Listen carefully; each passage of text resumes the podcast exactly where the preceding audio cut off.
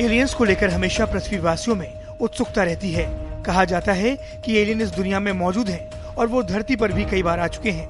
हालाँकि, इसको लेकर सटीक और पुख्ता जानकारी अभी भी पहली ही बनी हुई है। लेकिन वैज्ञानिक समय समय पर एलियन और यूएफओ देखे जाने का दावा करते रहते हैं। ऐसा ही एक दावा मेक्सिको की संसद में किया गया है। यहाँ पहली बार वैज्ञानिकों ने दो कथित एलियंस की लाश को दुनिया के सामने रखा, जिसके बाद से सोशल मीडिया पर हंगामा मचा हुआ है। सोशल मीडिया पर वायरल हो रहे वीडियो में आप देख सकते हैं कि बक्से में दो लाशें रखी हुई हैं।